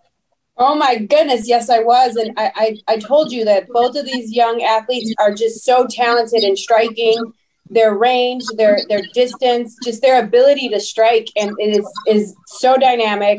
It's he's next generation. These both of these young men are next generation MMA athletes, and so I'm super excited because they definitely delivered. See, Adrian, the buzz is palpable. People like Pearl, myself, we're we're all getting excited, and you know that that's that's something to be said for someone who's so young in their UFC career like yourself. I mean, the bonuses are are, are there too, and that's evidence of you know how how successful and and you know polarizing you are as a uh, an individual. But you know when you hear the buzz, when you hear people getting excited, what does that do to your motivation as a young up and coming athlete? Honestly, for me, it, it excites me just because, man, I I do want to be that guy that every single time I step in the cage, that people are just like, oh man, like he's in the cage. This this this this is gonna be a good one. I can't I can't wait till the like the bell rings and everything. Like I do want to be that fighter. I absolutely do. I want to be that guy that is uh that everybody like stops like they don't want to miss their pop like they don't want to miss this fight by going to go get their popcorn right. that like or like in the stands like oh man this is the fight where everybody go gets their drinks. I don't want to be that guy. I'm not going to be that guy and uh, I, I feel every single time i've came came uh came into the octagon into the ufc man i, I feel like i've only shown that i am that fighter. So uh, it, it, excites me and it, and it gets me really excited to train and it gets me really excited to uh, have my next performance because man people are going to be tuning in and the more the more times that I come up with more performances like how like how I have I think the more people are going to want to tune in. And the more exciting it's just going to be for me at the end of the day because man hopefully one day I do I do get a main event spot your love and passion for the sport definitely comes through in the way that you fight, but also in the way uh, that you sort of conduct yourself in these interviews. And you have something uh, pretty in common uh, with Pearl. Pearl was very close to her father, who you know put put her towards mixed martial arts, and your your father has some fighting roots as well. Why don't you tell us a little bit about your relationship uh, with your dad and how this escalated into you actually becoming uh, a professional fighter? Oh man, absolutely. I love talking about my father, man. My, my father was like the biggest influence around me. He's he was the he's the he's he's the guy. Like he he's right. he, he's he's a, he was the man's man. And and man, growing up, uh, my dad would always tell me about his boxing stories, about uh, a lot of his amateur fights, and uh, going to Golden Gloves and everything, and uh, winning some, losing some. And he would always uh, teach me about the win, the wins and losses. You know, they they build you. You know, you take a win, you still learn from it you take a loss, you still learn from it. So it's like uh, that's the way I kind of uh, think about MMA. You know, same, all all within the same. And growing up, uh, my dad was avid avidly watching all the boxing fights, so it was one of those that like I couldn't get, I couldn't stray away from it. I just, it was always on the big, it was always on the big TV. You you'd have to sit down, you had to watch it. You know, I at points in times, whenever I was younger, I was like, oh, boxing again. But, you know, kind of thinking back about it, I'm like, man, you know, I kind of wish I can go back to those moments because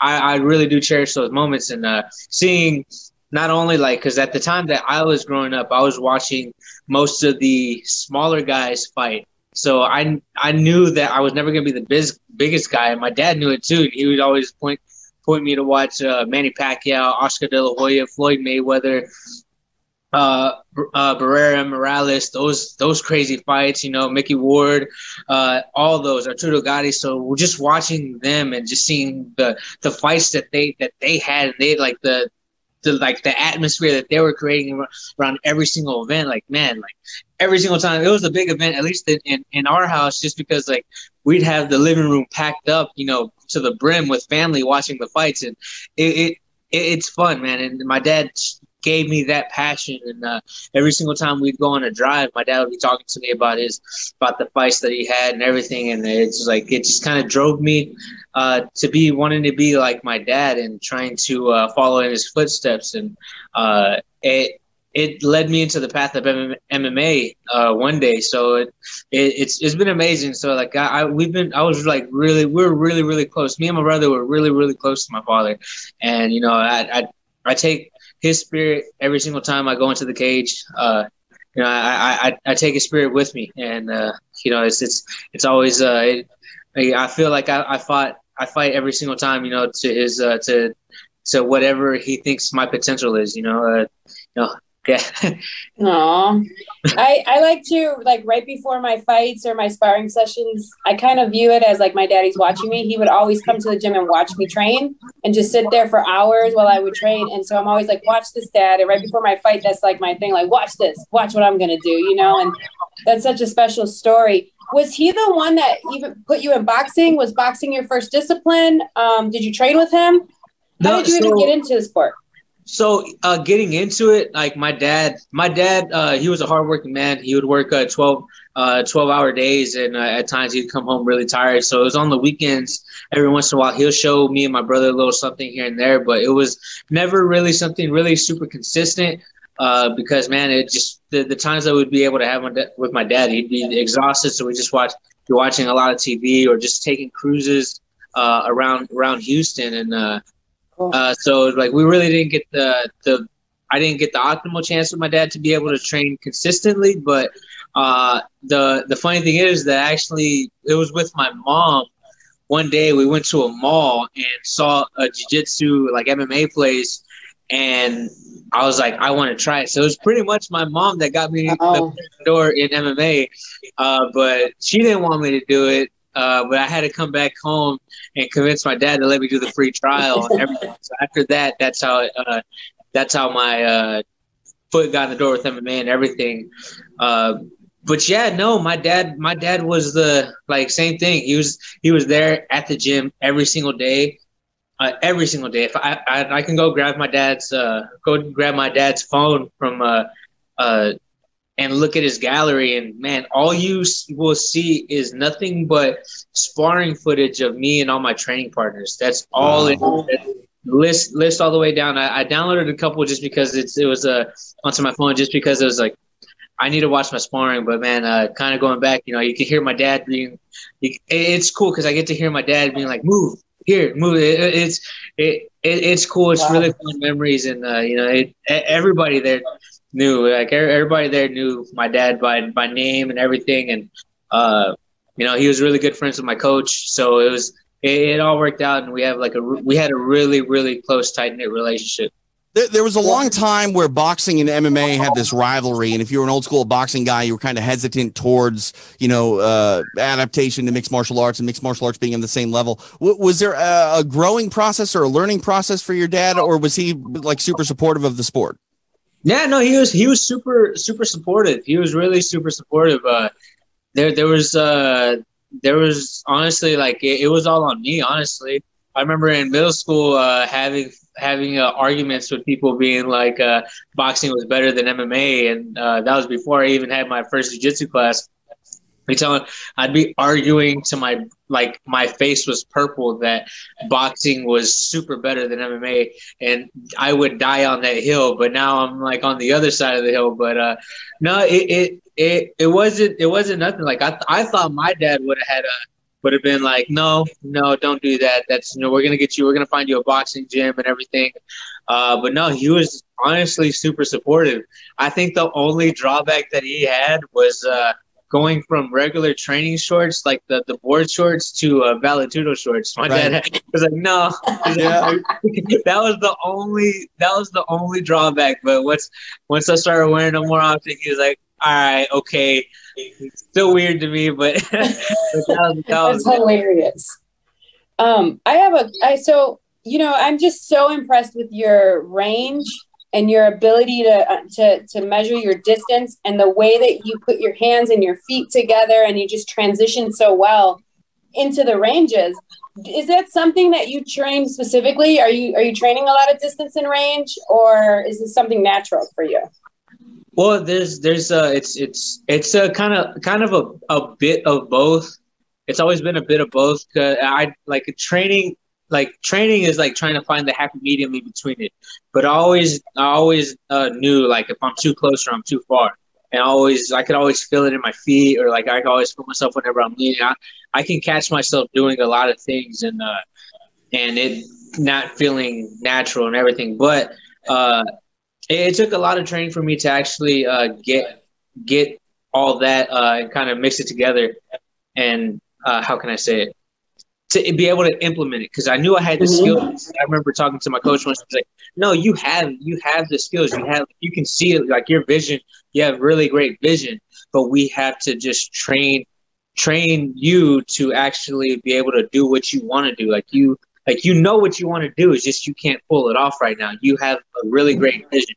So uh, it, it took it took a lot of time. It took a lot of time and training just just for uh, just for me to be able to do what I wanted to do. But vision and the timing and everything, I I, I knew I knew I had it because uh, it's like like the biggest thing for me was just being able to see a lot of things. And the timing comes with more training and practice and the, the more you uh more you drill things it, it comes a lot more easier. And uh i had i had great coaches and i had like uh uh a great coach and a great great father who would tell me all the time is like it's it, it's gonna work out. Just keep trusting the process.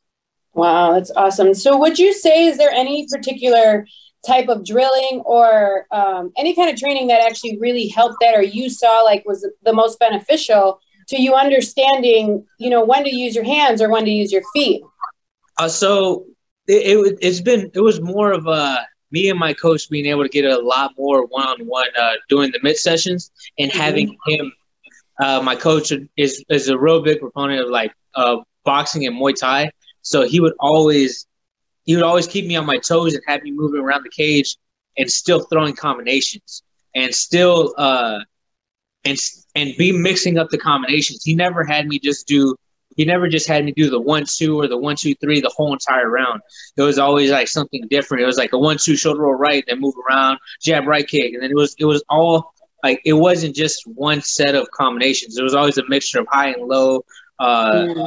it was always different variations. So it was always the mitt holding on on our end, and then whenever once we are done with sparring, he would always make us uh, get on the bag and always make us change the levels on the on, on the combination instead of just it being like a, a one-two the whole entire time till you're tired. It was a jab then right low kick or a one-two left head kick. You know, it was always yeah. it was always uh, mixtures of, uh, of of those drills. Um, I just have one more question. So you said in your uh, right after your fight, you said you weren't happy with your performance. And that was to me, I mean, you dealt with adversity, you dealt with a very tough opponent. What were you what were you not happy about? Because it was an incredible performance to the world. No man. Uh, I, I look, kind of looking back at it, like I, I, I definitely know where my head was at because I felt like it should have been I, I just have really like super high expectations of myself, and I just set the, the bar super high every single time I step in the cage, and I, I want like flawless performances. Like every time I think about it, I was like, I want to be I want to be Floyd Mayweather with the defense, but Manny Pacquiao with my offense. Like that, I think of it like that every single time. And like in that first round, he came out, he came out and uh, something that I I should know how to be able to get out the way from was that jab, and he kept it in mm-hmm. my face kept popping me in the face with it, and it looked really bad for the first uh, for the first three three minutes, and he was doing a good, really good job. All props to Randy uh, mixing up the uh, mixing mixing up what I thought he, he was going to do because I thought he was going to come really kick oriented, and uh, he came in super jab, super boxing heavy, and uh, something where I'm supposed to shine at uh, the boxing area. I felt I should have been able to handle that a lot more easier, and uh, I should have been able to adapt a lot faster, like on the fly. Uh, been able to get out the way of the jab a lot more, uh, but I didn't. So going back, so going back into that corner, I had to kind of calm myself down. Uh, during the fight, like I was really upset with myself. I knew it was like I'm not mm-hmm. upset, I'm super super upset because uh, it was uh, I shouldn't have gotten hit with that many jabs. And then uh, sitting back and actually finally watching the fight, I even had gotten even more upset with myself because I saw the striking numbers. I was like, 10 to 43, seeing that, and I was like, I, I, got so mad. I was like, that should never happen. That absolutely should never happen. And I'm, uh, again, like, I'm just my own harshest, like, I'm, I'm my biggest critic. I'm, I'm always going to be my biggest critic. And, uh, I'm always going to be that harsh on myself because I have like such really high expectations. But if I pull myself away from that and actually like watch my fight as a fan, it is a really fantastic fight. It is a really good, fantastic fight to watch because, uh, like man, the comeback, being able to deal with the adversity, being able to to handle and be able to take the shots to, from somebody who puts almost like all of his wins are by first round knockout. So right. need to be able to out to uh to be able to to endure all that and still come back and make the proper adjustments and walk him down and get the finish. And it's a great fight. Uh, me, the fighter, personally, it's I'm just my harshest critic, and I, I just can't get past that. Oh my goodness! So, last question before TJ kills me: Was there a particular strike or a moment in the fight where you knew the tides had changed because it was like he was doing great, doing great, and then your jab started landing, and then you started implementing, and then it was over. So for me, I I didn't see like there wasn't like a strike that I saw. Was there something that you saw where you knew I got this? I'm on my way out. So I, mm-hmm. I it, it's it, it was like a mixture of things because I was throwing kicks and I was trying to stop his forward momentum and trying to stop his and trying to limit his movement. So I did throw a lot of calf kicks. I did throw oblique kicks, and uh, there was a couple that did get get get to him very, uh, very good. Uh, but honestly, it wasn't those. It was actually like because I threw a double jab cross, and it came nowhere near landing within. I think it was in the first minute or minute or two, and mm-hmm. then early, later on in that fight, I threw that same combination, but it almost like the the uh, the straight the straight right almost landed. Like it came close, like about an inch away from landing. And that's at that point I figured I was like, oh, I got it.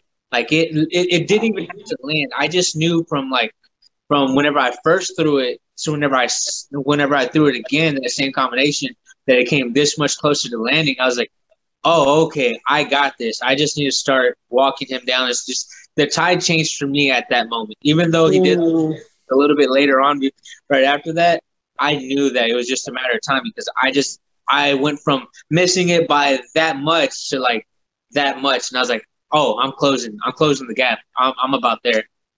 Adrian, wow. you, you had a performance that sometimes makes me a little bit nervous in the sense that you did so well making the adjustments between rounds one and two that sometimes I feel like fighters um, almost are blamed for for losing a fight rather than their opponent winning because you know the first fight was was Costa's round or the first round was was was Costa's round, but you you were so dominant in the second that I I, I was worried that maybe people were going to say well well Costa faded and it wasn't necessarily what Adrian did there. But walk me through why why what was it that sort of uh, again not necessarily like led you to believe that you could get the finish, but what was it that that uh, allowed you to sort of put the pedal to the metal there? Because it, it, like Pearl said, like once you took over, it was just yours for the taking. I think it, it was just it was just a mixture of a lot, and then also too like he was the one walking forward on me the whole entire time. I didn't take initiative, and I and I needed to. I needed to take the initiative from the very beginning. And uh, the minute it was all about who was controlling the center of the octagon, and whoever controlled that center was uh, was going to be uh, leading the dance, and whoever was leading the dance is more than likely uh, one the one winning the fight. and you can really tell as soon as you look at that look at that beginning of the, of the fight. Randy commanded that center, and I had a hard time getting it back. But once I started commanding the center, Randy had the hardest time getting it back. It's just I was able to execute and be able to place my shots a little bit better than than he did. And then uh, once once once I found out I knew he couldn't fight off the back foot, it was more of like, okay, I am going to be pushing you back, and now I got you on the back foot. Now I'm I'm here. I'm commanding the center, and then whenever I saw, and I have a really good really good shot selection. I have a really good shot placement, and that's one thing I'll give myself credit for, even though I don't like to give myself credit for a lot of things. Uh, I do give myself credit for shot selection. So as soon as I had him on the fence, uh, on the fence, I knew I knew what I needed to do, and uh, I just knew I had to make the shot open for myself because I uh, my corner called for it. The uppercut was there, but I knew I had to kind of almost do like a distracting thing and not just load up for it because we were right in front of my corner. And as soon as uh, they called for the uppercut, he tightened up mm-hmm. and made it not not there anymore. So I knew I had to open it back up, and as soon as I did, I landed it. I was able to land it. But uh, you know, it, it, and even coming back to uh, that, like I'm I'm uh, I've been. I, I don't know if it's just me, but I, I have seen uh, seen people being like, no, it was uh, the reason why Randy lost was like the the, the cardio or pace. And honestly, uh, even Randy going back going back to Rand, even Randy has come out and said like no, like I he's like cardio wise, I felt great. He's like I was in the best shape of my life, and uh, you know it was all me. I made the right adjustments. I was kicking his legs, and I, I found his liver earlier in that fight, and, which coming back to that again, like I in the in that first round towards the end, I did land two good body shots on him, uh, and you know I did notice that that it did affect him. So uh, it, it's it's kind of hard because it's it is like one of those uh, like that's I think that's also another thing that kind of like uh, that makes me not uh, makes me kind of upset because I'm like uh, about the first round is that man like that's the general consensus how I like me looking at it that's that's how I would feel. Uh, and I don't want that. I don't want the I don't want the stigma of that being right. around. I want to if if I win I want it to be super dominant and you know I think that's that's uh, think that's also another part that kind of makes me a little bit angry because I, I I do expect really high results for myself. I expect my like myself to be at at a higher level, and uh, kind of that first that first round didn't go my way the way I I thought it should, but. Uh, you know, you can't go back and change it. You can only just work on things, and that's what I'm going to be doing. I'm going to work on it to make it, make sure that never happens again some of these frustrations that you had, I think, are ultimately what maybe led to you getting a bonus in this fight because you know a, a fight like that where it's bonus worthy, it's got to go you know back and forth. So I think you you were compensated for some of the frustration uh, that you had. You know, bring me in the corner a little bit though, because you know this is a sport where you're only going to be as good as the adjustments that you make, uh, the higher caliber of opponents that you stand in front of. Uh, what did what did your coach say, and, and what really uh, you know spoke to you in between rounds? Make you come out like you did in the second? Yeah, so once I came back into the corner, I, I was automatically like hard on myself. I was harsh on myself, but I was consistent. I was, I was just kind of just like I'm better than this. I'm better than that. Like I like I was mad, and he's and he was just re, re, doing the right thing and just kind of calming me down because I, I I was kind of starting to get tense again, and I was like in the first three minutes, I was like kind of looking for one shot to not to try to knock him out early, but uh, uh, he got me back to the corner, calmed me down. He was like, "Look, set everything up. Like, you you're looking for one shot. One shot. I need you to stop. I know you're better than this, and you know you are. You know you are. Calm, like, just it's all right, man. That first round's done with. Now it's time to start making these adjustments.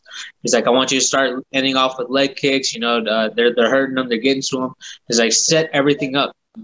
Don't load up keep it nice, keep it fluid, keep your head movement going. Don't just stay stick in the mud. Don't just stand in one place.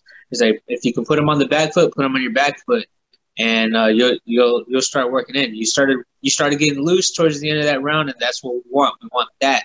We want you to start walking them down. We want you uh, uh to be very to very to be very loose and be very fluid. Don't don't stiffen up because that's whenever you start getting caught. And uh, came back into the corner, and like after, after that after that they the seconds came out, and then I saw the I saw the screen. I saw me being bloody, and I was like, all right, all right, let's go. All right, I got to get it done. So. That, I mean, it's, it's, it's good to hear. You know, blood is something that uh, I think can really sort of send fighters in in a variety of different ways. Some people panic, some people get motivated. You, you seem to get fired up by it. Um, do you do you ever get angry? Like I know you're talking about being frustrated, but do, do you ever get emotional? And do, do emotions propel you at all in a fight? Man, I try to keep all emotions away. Like even happy, sad, whatever. I try to keep them all at bay uh, just because like I know if you have a certain emotion, it creates some it creates some type of uh how can I say it like it'll either make you fight better or fight worse. And just to throw it all throw it all out and just fight you, just be the fighter who you truly are, you know, with no emotions. Uh, and I think that's the best way to fight. Uh, walking in, I like I was at, at first and once I got hit with the first three jabs, I got I got mad. I was frustrated. I was like, I shouldn't be getting hit with these jabs. Like by the fifth one, I was really like just started loading up on shots, and uh, I really wanted to get him out there because I was really frustrated uh, that he was landing so many jabs at such a high pace. And, uh, that that got to me, and I was like, okay, I need to calm down. And once I calmed down, that and uh, started fighting, started being more calm, and started thinking about the technique, and started thinking about uh, what I needed to do, that's whenever I started calming down and stop and stop thinking with my emotions. Because uh, emotions will play a big part in this. Will be play a big part of it. You see a lot of fighters who fight angry, and next you know, next three minutes later, they're exhausted, they're tired. Uh, you see guys who fight really happy and really excited. Next you know, they're they're exhausted and they're tired. Whenever you see the fighters with the controlled emotions, they those are the guys that usually able to go five fives pretty easily uh, pretty good example is look look at uh, look at Fedor back in his prime, man. Calm as calm as it can be. Looked like he was just walking through the park, you know, with his headphones on, man. So that's that's something that I like to like to strive to do is uh, be as calm as possible. So whenever uh, things things start going not my way, you know, I'm able to get back up and uh, think about think about the mistakes I made and then make the adjustments. This is a sport where you're only as good as what you've done lately. You're only as good as your last fight. Your last few fights have been pretty damn good. A- any idea where this uh, puts you in the hierarchy? Has anybody said, uh, you know, what might be on the on the horizon for you, Adrian? Man, honestly, honestly, I haven't thought too far ahead, but I know there's a lot of people who have been at like been uh, throwing some names at me and everything. Uh, uh, right now, I'm just looking to be in the top 25 because this this division is super super stacked. Uh, top 25 at least, you know, top 25 at least. You know, if, if I can be if I can be in the top 20, that's that's phenomenal. Uh, I know how stacked this division is. A lot of these fighters, they're they're uh, you know one one win and they knock you out. So uh, they knock you out of the, the, the rankings. So that's I just want to make sure I solidify my spot in the top 25, top 20, then eventually get myself to the top 15 so I can solidify my position in the top 10. That's, right. that's where I'm, that's that's where my head's at. So uh, really no no no opponent really comes to mind, but I really want to get get a fight in as soon as possible. What uh what was the first thing you ate after your fight? Man, uh, so right after right after what was oh I had Crumbl cookies. So Crumbl cookies was great. Uh, so my manager has had it sent to my uh, had it sent to my room on Friday after the weigh-ins, and I'm just like, I really, I really didn't want. I, I, I really wanted to eat them, but I was like, I knew better. I should, I should wait for the, I should wait for after the fights. As soon as I came back, I just had a whole bunch of Crumbl cookies. I ate the whole four, four, uh, four cookies in that box, and I, I was in heaven. I was oh my gosh. Dr. Pepper. It doesn't go together, but it, it went together that day. I, I mean, it, it sounds like you think Dr. Pepper goes with everything. It does. It absolutely does, even when it doesn't. That's awesome. What about hobbies? Do you have any other hobbies outside of uh, training? Is there anything that you do? Man, honestly, it's uh, I'm trying. I'm trying to uh, like I'm still kind of a kid at heart, so I do like to play video games a lot. So like I'll be. Uh, Ooh, what do you play? Uh, I play Apex Legends. Apex Legends. Really? That, see, yeah. everyone's playing like uh, Warzone, or I mean, oh. younger kids play Fortnite. But I, you're the first person I've ever heard say uh, Apex. Yeah, man, man, I just couldn't get into. I couldn't get into it. I do like the. Uh, I do like whenever I hit a shot, hit a shot on somebody. Like I, I like the feel of that game. Like I like the, being able to do certain abilities and all that stuff. Like I think it's, I think it's pretty cool. And then also too, what's really great about it is that they have a like I'm a sucker for a story. Okay. if you can, if you can uh, reel me in with a really good story, uh, they uh, they have that. And just like how like whenever I play Mortal Kombat, like I am a sucker for the story. I don't even necessarily even have to play like the uh uh play the like the games for for very long. I will go back just just to watch the cutscenes, just so I can just watch the story because I I love it, man. I love I love I love a good story. I love it. You should. Uh, I don't know if you played it yet, but Cyberpunk is really good. It was a little bit buggy at first, but you should you should check out Cyberpunk.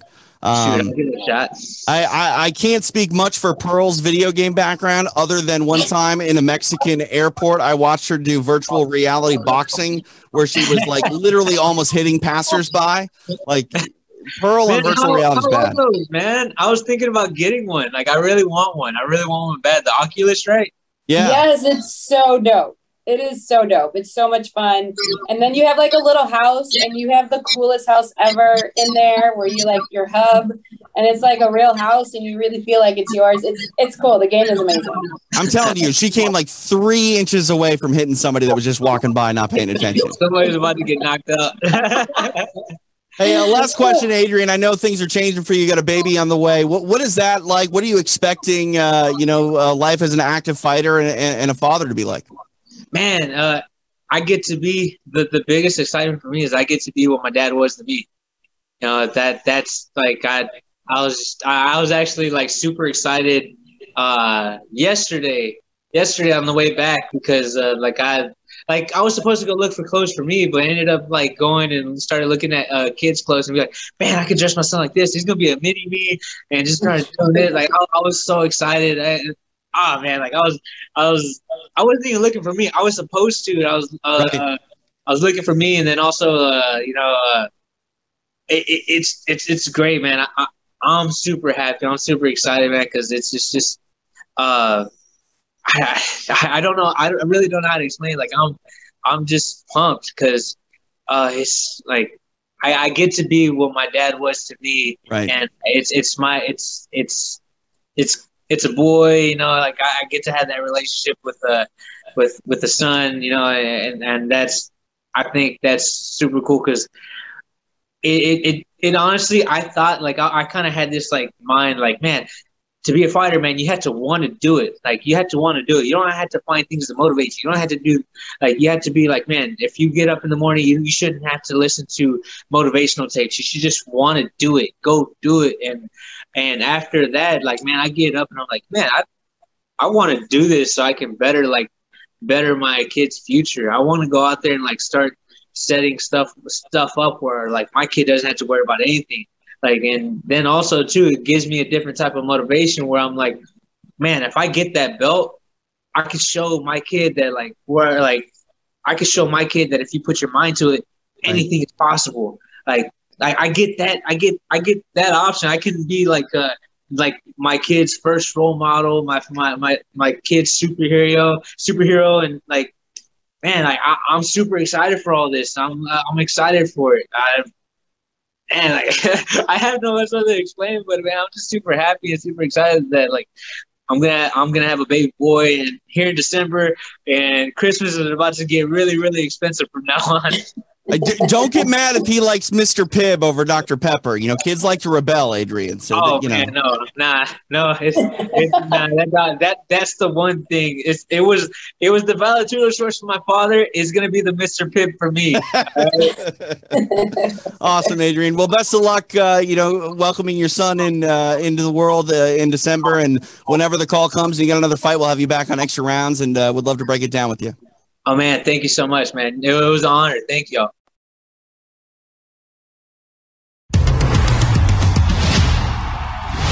Hearing that Lee Murray was attached to one of the biggest bank heists in the history of the world, yet not surprised. He was fearless. When we're going to have a fight, my job is to have a level playing field to make sure everything is done by the rules. I want to be remembered as one of the greatest female fighters it's for my country, it's for my family. All the things that have happened to me have happened because of fighting. So fighting's life. My brother got diagnosed with cancer. He passed away. So now I want to give the best I can in this life. 其实我心里面都是觉得，就是觉得一个小火苗就没有灭。作为一个 MMA 运动员。Ladies and gentlemen, what a phenomenal night of fights. Oh, my God, what a knockout. Huge right hand. No other sport can give you this many moments.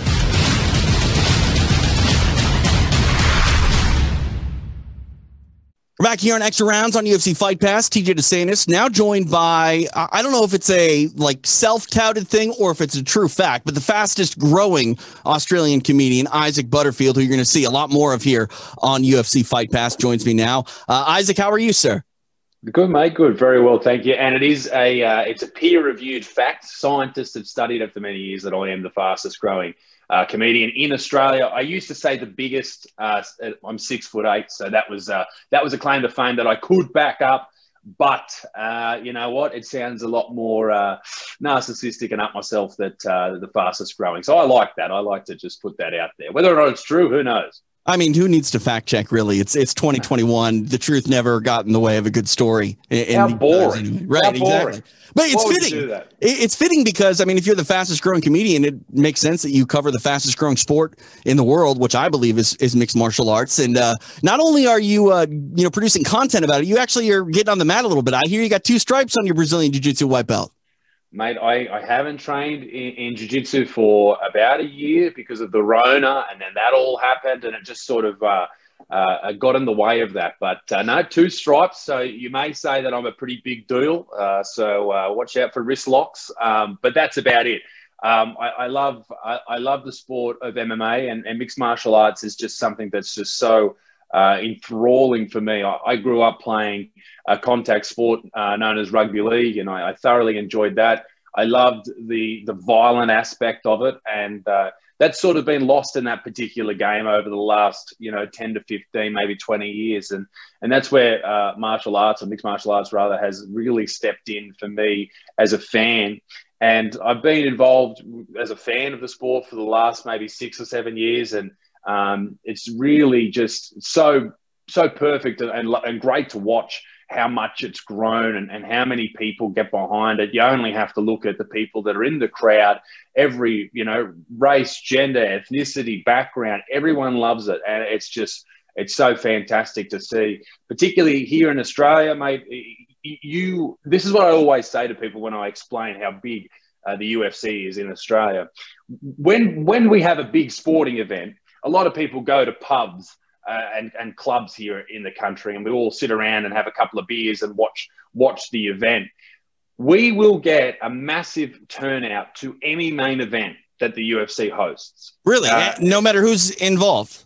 It will. It will not matter if it's well. I mean, you know, if, if it's a if it's a card that may be a little bit lackluster, perhaps it's a bit smaller. But if you have a big card with a couple of you know championship fights on it, you will get a packed pub. And you only see that in Australia when there's a grand final on or, or, or, or a final event or whatever it happens to be. So to get that, you know, week in or, or month in, month out um, at, at main events, it's massive. So right. it's a massively growing sport. And you only have to see and, and look at the, the numbers that turned up to Melbourne a few years ago when Holly Holm defeated Ronda Rousey, the biggest yeah. uh, crowd in, in the history at that point. So, uh, mate, it's a great sport. We love it down here, and I, I, I thoroughly enjoy it myself. I don't want to start any rivalries between the, the great country of Australia and Canada, but for a long time, uh, Canadians seem to be like the most ravenous mixed martial arts fans. But as of late, I, I, think that title belongs to the, the Aussies and, and maybe the Kiwis as well, as, as New Zealand's doing pretty well for itself in the MMA space. They certainly are. Um, there's uh, there's something in the water in New Zealand. There's some amazing fighters coming out of there. But we just there's something about Australians. Maybe it's our background and of being convicts uh, and just bad people in general, but they seem to love violence um, and and uh, and people just yeah they get behind it. They love the rivalries and the uh, and the art itself. So uh, I wouldn't go to say that we're outperforming Canada yet, but uh, we're working towards it. We're only a small country of 26 million people, so give us time. But we'll get behind it, uh, and I think it'll become the national pastime in, in years to come, perhaps. Yeah, pound for pound, I think the hunger is, is very much real and on par with any of the other international destinations, uh, probably more so uh, for, Australia than maybe some other destinations. You, you, already said one city that the UFC has done pretty damn well in, and I have some controversy here. I take umbrage with the way Jon Anik says the name of the M city because y- you have a way that you say it. Americans have a way that we say it. Jon Anik says Melbourne and to me, I don't think that's right. I don't think you should put on an accent. Like I don't think you should say Melbourne because it's not Melbourne. That that's a place in Florida. But I think as an American, I should say Melbourne because if I say Melbourne, then I'm doing like a character voice for just one word. I mean, you're in Australia. You gotta you gotta put this uh, issue to bed for me. So in Australia, we have different, you know, different names that or different words that we change up because we just, I don't know, we're, we're convicts and bad people. And so to take, for example, the top of Australia, there's a there's a, a city called Cairns. Now it's spelt Cairns with an I, R N S. Now you would pronounce it as Carnes. Right. I, I guess, perhaps. Probably. But we we drop the R out. We forget about the R and it's just Cairns. That's all it is. Melbourne. That's all it right. is. Right. You know, we we, we don't have. What, what am I to supposed to say? What, what is Jon Anik supposed to say? Melbourne. Melbourne. Just say it, if you just say it really quick, people can't catch it. Melbourne. Right. But like so for me, like I think of like the other dialects of the English accent. And if I say if I'm in Boston, I'm going to say, "Oh, you got a nice uh, swimming pool in your backyard." I'm not going to say, "You got a nice swimming pool in your backyard." Yeah, you know what I mean? Yeah. I just Yeah, yeah. These, these are dumb wanna- things that people like me that work in broadcasting think way too much about Isaac. Well, I don't want to go out on a limb and accuse uh, Jon Anik of culturally appropriating the Australian uh, vernacular, but uh, I may have to do that. Uh, John, pull your head in. That's outrageous. I can't believe he's doing this. I wasn't aware, but uh, I'm thoroughly offended. I mean, like to me, I, I see where he's coming from because you, you want to try to say athletes' names the way that they say their names, right? Like, sure. um, you know, you, you say Hoist Gracie, you don't say Royce. But at the same time, if the word is similar in both, you know, dialects, like why would I put on an, uh, an accent for the word? I don't know. I don't know. You don't need to, but it, it's a nice way to fit in. And I guess if, if Australians are watching, uh, they want to hear, hear you say it the way that we would say it. But Right. um, I, I don't think it really matters as long as you don't call it Melbourne. Right, exactly. That's fine. Right. That's like that's the big no no. So don't call it Melbourne, and you'll be sweet. Well, there might be a reason Jon Anik uh, has the best job in mixed martial arts, and I'm just hanging out on Fight Pass, but I That's right. digress. It's all good. It's all Uh, good. I, I mean, the, the obvious question here that I should have led with, Isaac, is how many shoeys have you done in your career? None. I don't do shoeies. I don't do it. I don't blame you. is- what is that? I mean, that's that's like a brand thing. That's like that's just got to be Tai's thing, right? I mean, I know other people Well- do it, but I, I just I could never do that. Well, there's this has been the story with a lot of different things throughout history. Like people have done it previously, but that one person makes it their own, and I think that's what Bam Bam's done. He has he is now like they used to do it in the Formula One racing, the shoeies. So there's a few guys there that would do it, and I know a, a fellow comedian, a friend of mine, Frenchie. He does them on stage, and I was with him for the Melbourne Comedy Festival, uh, rooming with him, and every single night you do like 26 nights of shows. He would have a shoe, his shoe out the front on the balcony, drying every morning because he's doing shoeies. Oh, People man. have asked me to do them during shows. I'm like, no, mate, no, Right. leave me alone. But you know, um, if, if if Tai wants to, you know, drink out of a shoe, all the power to him. I saw what happened with the hot sauce um, after his knockout of Greg Hardy, and that was um, that's pretty terrifying. And that's something you got to think about too. Like if you're getting shoes off people in the crowd, right? You know, you don't know, you don't know what's in them. You, you don't want to get spiked or or, or something like that. It's, it's it's a bit scary. I mean, I don't know if tough actin Tinactin is something that was bad for your stomach. I assume it would be, but you don't know what people spray in their shoes. Like, uh, God No. forbid anyone would grab my. I would just feel terrible. I would feel like I need to give them punitive damages if they put my shoe up to their face with or without any beverage inside of it. I just can't. Absolutely. I mean, I've got I've got UGG boots on now, and if you drank anything from these, you would be doing a whole lot worse than pronouncing Melbourne as Melbourne. It would Exactly. absolutely. It may kill you. It may. It or it might make you better. I don't know. One of the Might- two. might- E- either you're going to improve yourself or you're going to die. You know, it's going to No. go either way. Um, you know, looking at the evolution of mixed martial arts in Australia, uh, I remember, uh, you know, when, when I first got involved in mixed martial arts, the real only Australian fighter was, was the king of rock and rumble in Elvis Sinosic. And we see all the uh, the evolution uh, of these fighters down under, you know, finding their way to the biggest promotion in the world and the biggest, uh, uh, fighting under the, the brightest of lights. Um, when did you first become aware of mixed martial arts, Isaac? And, and were you immediately drawn to it, or did it take a minute for you to sort of uh, be open to the idea of, of that sort of combat?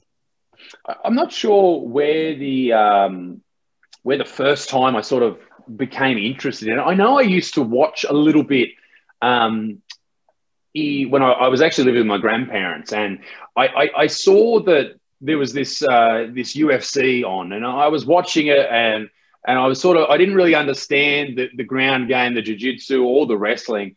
And I know my pop would walk out. He'd be like, "What are you watching? What is right. this? Two grown men sweating on each other."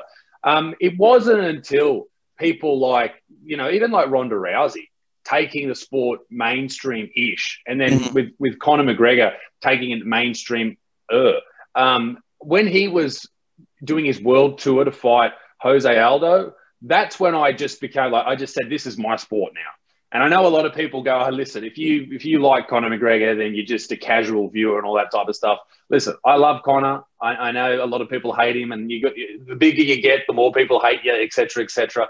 But mate, I, I, he brought me into the sport and and gave me um, gave me the ability to sort of understand what was going on and start to enjoy other fighters and become fans of other fighters. And then things like uh, Joe Rogan's podcast with the the fight companions and uh, talking to MMA fighters on there and, and, just getting behind it and understanding the stories behind people. And then um, further down the track, training in uh, boxing gyms, kickboxing gyms, and understanding the the art itself that that really gave me the ability to sort of sit back and go, wow, this is um, by far the toughest sport uh, on the planet, and it really allows you to uh, feel a sense of uh, well, sit back in awe of some of these uh, these these athletes and what they can do and what they can sustain and keep moving forward. I, I think it's just it, it's unbelievable. You know, I've followed the sport for the better part of 20 years at this point, and I remember the seminal moments of, of the sport uh, expanding. And, you know, there was always sort of, sort of hesitancy from hardcore fans when it comes to adopting sort of new fans. You know, it was, uh, you're a tough noob back in the day. Yeah. And, you know, I, I've been called a noob, Isaac, for the last better part of 20 years to be honest with you. Just everyone seems to be so protective and and want to puff out their chest. I think we're getting away from that. It doesn't matter if conor brought you in or if ronda brought you in.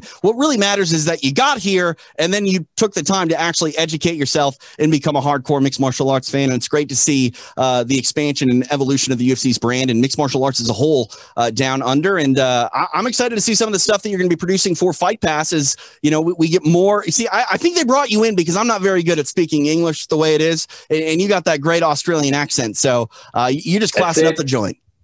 That's it, mate. And I tell you what, we're all in lockdown in Australia at the moment. So the next couple of things that I'll produce for Fight Pass will be over Zoom. Um, uh, and, and, as soon as we can get out and get amongst it, I want to be training with fighters. I want to be hanging out with them and, and creating some things, having a laugh and enjoying ourselves and, and, and talking about the sport and getting to know the fighters as well. I mean, I think one of the best ways to get to know uh, fighters or, or, any athlete, perhaps, um, well, particularly with the UFC, is through Fight Pass to watch their previous fights. Watch, and even just like on Fight Pass, you have the interviews before the fight. Right. Uh, on, on most of them, on most of the cards. And you can really understand how someone's grown. You look at someone like Robert Whitaker and you watch him as a young dude talking about what he wants to achieve, and then as you know, as the champ. And and, and, watch his progression throughout his career. it's just it's great to sit down and watch, and it really allows you to become a more um, a, a, have a deeper a sense of, of, knowledge of how they've grown and become a, a bigger fan, if you will. And I, I really thoroughly enjoy that. So I think what what we're going to produce is going to be really exciting, going to be fun. Uh, I can't wait for live events to come back to Australia, whether that's in the next year or the next decade. Uh, who knows? Particularly with the world how it is at the moment, but um, it's all it's all going to happen. It's going to be very exciting, and I'm, I'm very much looking forward to it. Yeah, no, one hundred percent. I you you hit on something that I'm very passionate about. Is the resource that UFC Fight Pass is. I think it's the most overlooked resource in, in the sport because let's be honest, we're all human beings. We all are, you know, uh, th- there's something primitive about us that draws us to, to violence, but th- there's something that makes it so much sweeter when you know who these men and women are and, and why they're fighting, and what they're fighting for, and all of that is available for everyone right now on UFC Fight Pass. Isaac, appreciate the time, sir. We'll have to have you back on, maybe break down an upcoming fight card and uh, just work you in the mix so uh, people can see that, uh, you know, people do speak English better than, than me, and you can class up the joint, like I said, for us.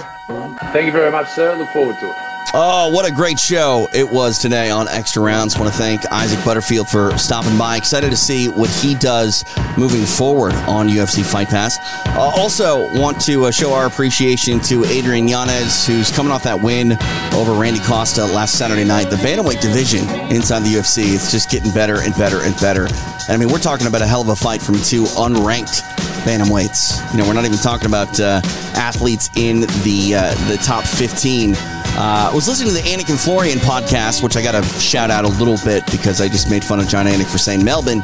Um, but uh, Kenny Florian was talking about how he thinks that Adrian Yanez will actually fight for a UFC championship someday, which, I mean, it, it's not going out on a limb. He's young, he's uh, impressive, he's got a good, uh, you know, style uh, for, for fighting um, and doing well at the highest levels but that's still uh, quite an endorsement uh, from a, a, real OG. You want to talk about, you know, tough noobs? That's when Kenny Florian was new, way back in 2005, and uh, he's definitely signing on the, the dotted line for Adrian Yanez to be something special here moving forward at 135 pounds. Uh, speaking of 35 pounders, don't forget your co-main event coming up this Saturday night. We see uh, Kyung Ho Kang take on uh, Rani Yahya, and that, that leads up to our main event where uh, high stakes on the line between uh, a pair of middleweights when we see Uriah Hall take on Sean Strickland. If you missed any part of the show, Pearl Gonzalez and I broke it down. You can check out the archive uh, over on Facebook or uh, Twitch. And if you're more into audio, uh, go listen. Available anytime wherever you get podcasts, uh, whether it be iTunes, Google, Spotify, iHeartRadio. Uh, you can also get at us uh, on Twitter and, and, social media and the like uh, at TJ DeSantis, at UFC Fight Pass. Use the hashtag extra rounds. And uh, no one's really taken me up on it yet, but it's true. My phone is always on, and the number actually is 917 UFC Talk. That is 917 832 8255. You can give me a call and we can talk about fighting. And uh, just know that if you leave a voicemail, I'll probably play it on the radio or the television or again whatever this is and uh, you can also text me as well 917 ufc talk uh, I want to thank Pearl Gonzalez for breaking down the UFC uh, fight card. Hopefully, we'll catch up with her. She's on the road uh, down in Miami, but uh, if we can get her on the line, we'll uh, be back immediately following the broadcast on Saturday night when Uriah Hall takes on Sean Strickland. Who's coming out the other side?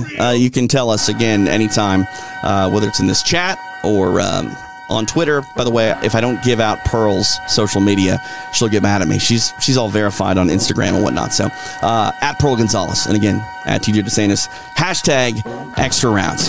Uh, that's that. Thanks for you to listen and watch and, and support the show. We appreciate it. Uh, as always, continue to, to uh, do so. Uh, tell your friends and uh, join us Saturday night, immediately following the fights, as we recap the card that features Uriah Hall and Sean Strickland. For Pearl Gonzalez, I am TJ DeSantis. Thanks for listening, watching, downloading extra rounds right here on UFC Fight Pass. We'll chat soon.